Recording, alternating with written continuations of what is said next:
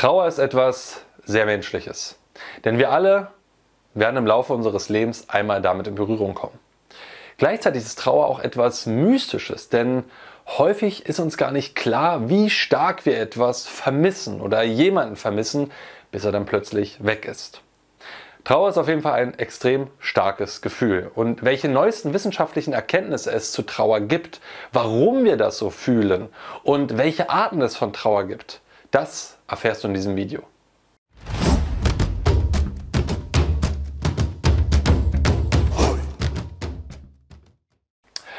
Jo Freunde, was geht ab? Martin am Start. Heute geht es um das Thema Trauer.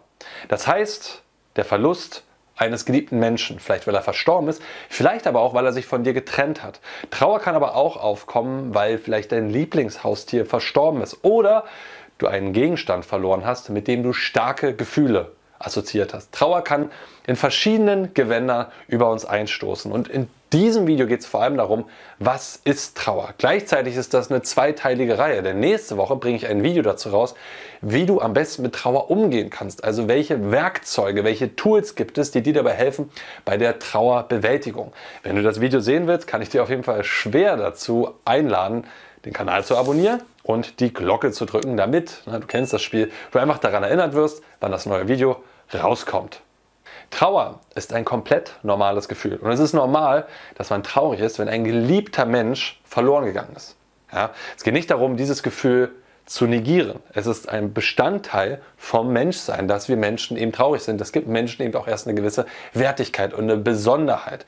Es geht aber darüber hinaus darum, dass der Heilungsprozess aus der Trauer, und der kann bei einigen Menschen sehr, sehr schlimm sein, eben schneller vonstatten geht. Und auch grundsätzlich sehr wichtig, wenn du dich längere Zeit in einer sehr traurigen Phase befindest und dort nicht wieder rauskommst, dann bitte, bitte, bitte suche dir Hilfe. Suche dir professionelle Hilfe, suche dir Anlaufstellen, wo dir geholfen wird. Denn das kann mitunter Leben retten. Das weiß ich selber aus eigener Erfahrung. Ich habe sehr viel in Psychiatrien gearbeitet. Ich weiß einfach, wie schlecht es manchmal Menschen geht und wie dringend notwendig es ist, einen professionellen Rahmen zu schaffen, um diesen Menschen zu helfen. Deswegen, ja, suche dir professionelle Hilfe.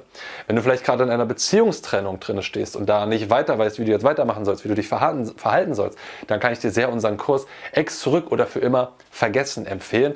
Den kannst du hier oben anklicken und mehr darüber erfahren. Da kriegst du quasi einen wochenweisen Plan an die Hand, wo wir mit vielen Informationen, die ich dir hier und in dem nächsten Video geben werde, wo das ineinander gewoben ist und du einen Fahrplan bekommst, wie du mit deiner Trennung am besten jetzt umgehst, um wieder auf die Beine zu kommen um, und um vielleicht auch deine Partnerin eben wieder zurückzugewinnen. Und damit möchte ich zum eigentlichen Thema überleiten. Denn was ist eigentlich Trauer? Trauer setzt sich zum einen, wenn man sich Gehirnscans anschaut, daraus zusammen, dass Schmerzzentren aktiviert werden. Ja, wir fühlen Schmerz. Aber, und das ist relativ neu, Trauer ist auch ein sehr motivierender Zustand. Das Gehirn wird in einen Zustand gebracht, beziehungsweise der Mensch, der trauert, wird in einen Zustand gebracht, in der er extrem hohe Motivation hat.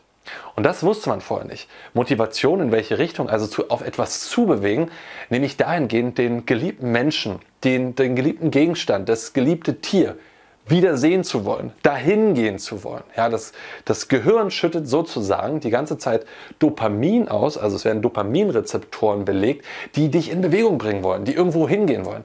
Das Ding ist nur, da ist nichts. Das ist so, als würdest du in der Wüste sein und du hast Durst und du siehst vor dir ein Glas Wasser und immer wenn du versuchst dahin zu greifen, rutscht das Glas weiter weg. Das ist der Zustand, in dem sich dein Gehirn bewegt. Das Gehirn sucht die ganze Zeit wieder den Kontakt zu dem Menschen, zu den Dingen, zu dem Tier herbeizuführen und er entgleitet ihn. Er kommt nie dort an. Und dieser Zustand, dieses Gefühl, das ist das, was bei uns Trauer macht. Und es ist ein Stück weit vergleichbar mit Phantomschmerzen. Phantomschmerzen ist, wenn ein Mensch, also kann passieren, wenn ein Mensch Gliedmaßen verloren haben, dass die das Gefühl haben, dass die verlorene Gliedmaße tut immer noch weh. Also sagt man, der Mensch hat ein Bein verloren und dann haben die Beinschmerzen, obwohl das Bein gar nicht da ist. Das Gehirn versucht immer noch sozusagen mit dem Bein in Kontakt zu gehen, also die Neuronen da hinten, die Nerven versuchen da in Kontakt zu treten. Es kommt aber nicht zurück und deswegen wird im Gehirn eben gesagt, das stimmt was nicht. Ja, und das ist eben in dem Falle der Phantomschmerz und bei der Trauer ist es eben der Versuch, sozusagen auf diesen Menschen, auf dieses geliebte Tier, das wieder, wieder treffen, wieder sehen zu wollen und das sich eigentlich in Aktion bringen soll, aber du kannst es nicht erreichen. Und das ist der Schmerz von Trauer.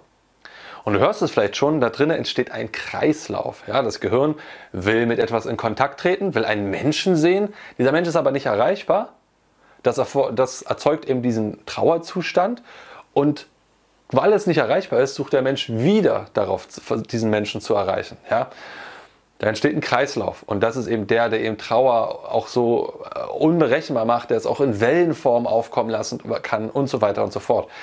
Ich möchte jetzt noch ein bisschen genauer erklären, was das Gehirn da eigentlich macht, was man wissenschaftlich zumindest weiß oder eben die Thesen daraus gebildet hat. Denn unser Gehirn stellt zu allen Dingen, mit denen wir in unserem Leben konfrontiert werden, einen Bezug her. Ja, wir haben einen Bezug zu bestimmten Farben, wir haben einen Bezug zu Geschmäckern, zu Erlebnissen, die wir haben. Zu allem bauen wir einen Bezug auf. Ja, zum Bezug zum Thema Druck, wie wir berührt werden, was das mit uns macht. Und bei Menschen, Tieren oder Dingen gibt es drei Dimensionen, die man eben erkannt hat. Diese drei Dimensionen, die werden quasi abgespeichert und ist, die werden mit diesen Personen verwoben. Das ist Nummer eins, der Raum. Das ist Nummer zwei, die Zeit und Nummer drei, die Nähe. Ich erkläre das jetzt ein bisschen genauer und ich hoffe, das ist verständlich, was ich damit meine. Das Gehirn hat quasi eine, eine Erinnerung daran, wie weit ist der Mensch entfernt vom Raum her. Ja, ist er im nächsten Zimmer, ist er vielleicht in der Arbeit oder ist er an einem anderen Kontinent. Ja, das ist die, oder das Tier oder der Gegenstand. Wo ist der sozusagen verortet, gespeichert? Die zweite Dimension ist die Zeit. Wie, wann habe ich den Menschen das letzte Mal gesehen? Und wie lange Zeit bräuchte ich, um diesen Menschen wiederzusehen? Das, dafür speichert sich quasi unser Gehirn eine Repräsentation. Ja, wenn ich jetzt zum Beispiel meinen Kumpel Sven nehme, dann wüsste ich, okay, der ist drüben im Haus, in der Wohnung oder er ist, sitzt vielleicht neben mir, räumlich äh, und arbeitet zeitlich könnte ich ihn innerhalb von zwei Minuten erreichen, wenn ich das wollte. Und Nähe, das ist die dritte Dimension. Wie nah ist dir der, dieser Mensch, der Gegenstand oder das Tier? Wie dicht ist es an dich dran? Emotional. Ja, und das ist halt ein sehr, sehr guter Freund von mir. Also wir sind sehr, sehr dicht. Das heißt eine, eine große emotionale Wertigkeit. Da, diese drei Eigenschaften speichert unser Gehirn quasi für alle Menschen und alle Dinge und alle Tiere, mit denen wir in Interaktion treten. Natürlich nicht bei einmaligen, das ist dann halt so, ja, hat man jetzt keinen starken Bezug dazu, aber Menschen, die man halt häufiger und regelmäßiger wieder trifft, da wird eine einen ganz, da wird sozusagen diese drei Dimensionen mit diesem Menschen verknüpft. Okay? Ich, ich glaube, das ist erstmal soweit einleuchtend. Und was dann passiert, ist, dass durch irgendein Ereignis, sei es in Form von einer Trennung oder sei es durch, eine, durch, einen Todes, äh, durch, durch einen Tod oder durch sonst irgendwas, werden plötzlich diese Dimensionen durcheinander gebracht. Mit einmal ist der Mensch zeitlich und räumlich nicht mehr erreichbar, weil er gestorben ist. Oder wenn man sich getrennt hat, kann man diesen Menschen nicht mehr so schnell verfügbar haben, wie man es eigentlich haben will. Oder wie es einfach gewohnt war. Und diese Vorhersagemaschine, die unser Gehirn halt ist, das sagt immer Vorhersagen. Es trifft Vorhersagen, was um uns herum passieren wird, ist plötzlich durcheinander. Weil eben das Raster, wenn du so willst, diese Schubladen, wo der Mensch eingeordnet war, stimmen nicht mehr. Sie stimmen nicht mehr mit der Realität überein. Das heißt, das Gehirn sucht quasi nach einem, nach, weiß, der Mensch ist zwar noch da oder der Mensch ist vielleicht nicht mehr da, er ist immer noch emotional sehr, sehr nah an mich dran, er ist immer noch sehr, sehr wertvoll, aber ich kann ihn nicht mehr erreichen. Es ist, ich kann nicht mehr auf ihn zugehen. Ich weiß nicht mehr, wo er sich befindet im Raum. Ich kann ihn nicht mehr anrufen. Und das bringt unser System extrem durcheinander. Ja, diese Karte, die wir vorher sozusagen von diesen Menschen haben in unserem Gehirn, stimmt nicht mehr mit der Realität überein. Ja, was dann passiert ist, das nennt sich Remapping. Das ist sozusagen, das Gehirn muss, ein, muss den Bezug zu den Menschen neu kartografieren. Es muss sozusagen, wenn es der Mensch gestorben ist, anerkennen, dass es vielleicht immer noch eine starke Nähe von diesem Menschen ist, aber dass der Mensch eben nicht mehr erreichbar ist. Dass der Mensch nicht mehr im selben Raum ist oder in einem näheren Raum, sondern er ist irgendwo anders. Ja? Und dieser Übergang, diese neuroplastische Phase, wo sich das Gehirn umformt, das ist Trauer. Und dieser Prozess der Neustrukturierung, der Umstrukturierung an die neuen Gegebenheiten, der fühlt sich halt traurig an. Der produziert Schmerz, der produziert Kummer. All das. Und der läuft eben immer weiter und immer weiter, bis irgendwann das Gehirn komplett umstrukturiert ist. Ich erläutere das gerade so ausführlich, weil wenn du das verstanden hast, diese neuen Theorien auch dazu verstanden hast, ist es relativ einfach zu verstehen, wie die Werkzeuge funktionieren. Ja? Das heißt, wenn dich das interessiert, wie du Trauerarbeit am besten machen kannst, dann Abonal Kanal abonnieren, Glocke drücken, damit du auch nächste Woche eben dabei bist. Und das ist quasi die, die intellektuelle Voraussetzung, um zu kapieren, wie die Werkzeuge wirken, was da genau abgeht. Welche zwei verschiedenen Verläufe von Trauer gibt es? Und nämlich da unterscheidet man sich. Es gibt also erstmal grundsätzlich zu sagen zum, zum Thema der Schwere der Trauer unterteilt man in leichte, mittlere und schwere Trauer. Ja, also leicht, wenn jemand verstorben ist oder jemand sich getrennt hat, zu dem man Bezug hat, aber jetzt keinen starken. Man fühlt sich ein bisschen traurig, aber man kann ganz normal weitermachen. Mittlere, mittlere Trauer ist schon jemand nahes, vielleicht ein Haustier, vielleicht jemand aus der Familie, der einem schon irgendwie wichtig war, aber jetzt nicht ganz nah dran, aber war einem schon ein wichtiger Mensch.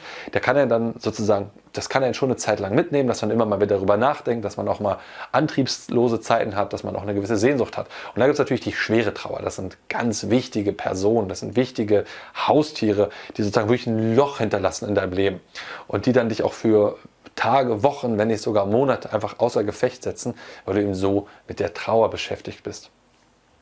Trauer hat klassischerweise einen Beginn, ja, irgendein auslösendes Ereignis und dann geht das los. Dann gibt es einen Mittelteil, ja, das sind dann wellenförmig und mit der Zeit wird idealerweise die Trauer immer, immer weniger. Ja, die Trauerphasen werden immer, äh, werden, werden immer länger, dass man das quasi noch spürt. Das heißt, es gibt auch einen Abschluss von der Trauer. Welche zwei unterschiedlichen Verläufe gibt es? Es gibt die normale Trauer und es gibt die komplizierte Trauer.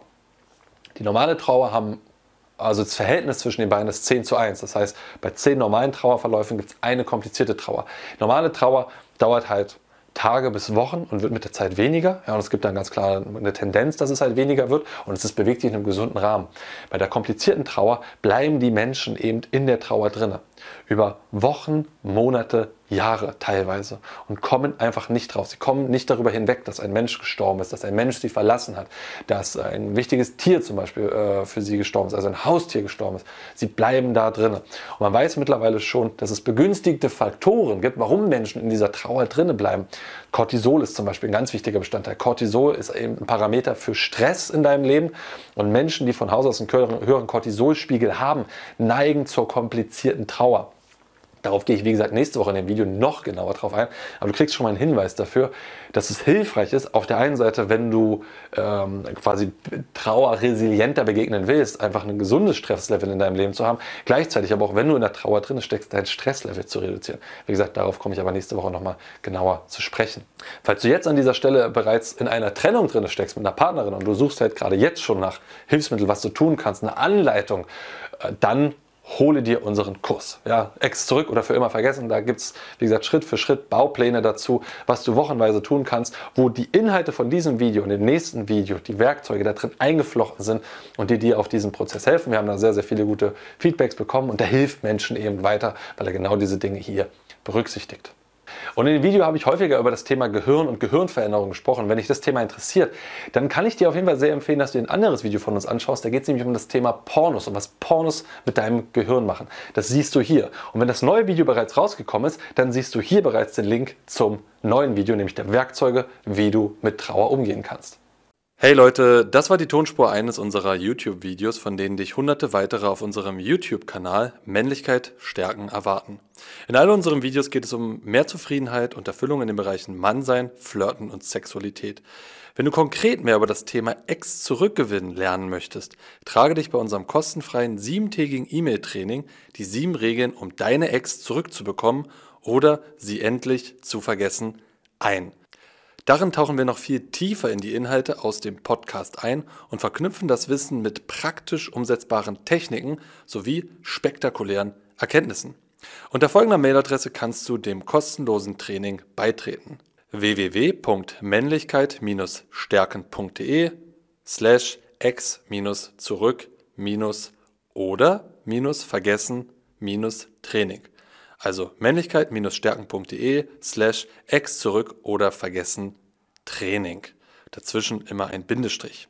Das war's, lass es dir gut gehen und bis zur nächsten Folge.